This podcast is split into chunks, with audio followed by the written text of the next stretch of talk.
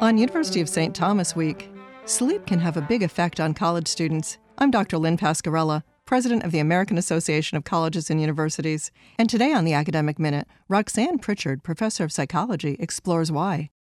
The adolescent mental health crisis could have a surprisingly simple remedy help students get better sleep. Most of today's college students have been sleep deprived since puberty. Between their natural adolescent delay in circadian rhythm, the too early school start times, economic pressures, and grind culture, students have normalized feeling exhausted.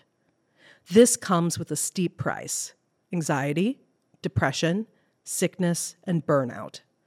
Being constantly tired also means not investing energy in things like nurturing relationships and finding purpose and passion.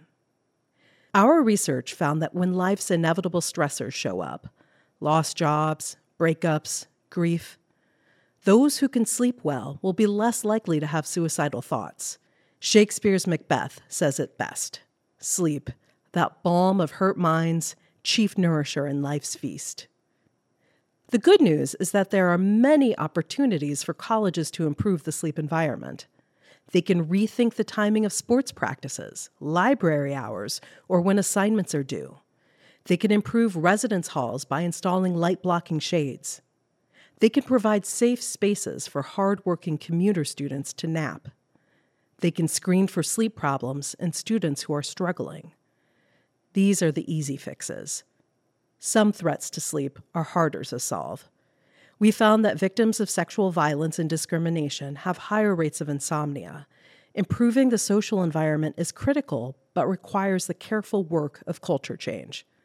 These are problems we must address so that students can protect their mental health through good sleep. And That was Roxanne Prichard of the University of St. Thomas. You can find this, other segments, and more information about the professors at academicminute.org. Production support for the Academic Minute comes from AAC&U, advancing liberal learning and research for the public good. Thank you.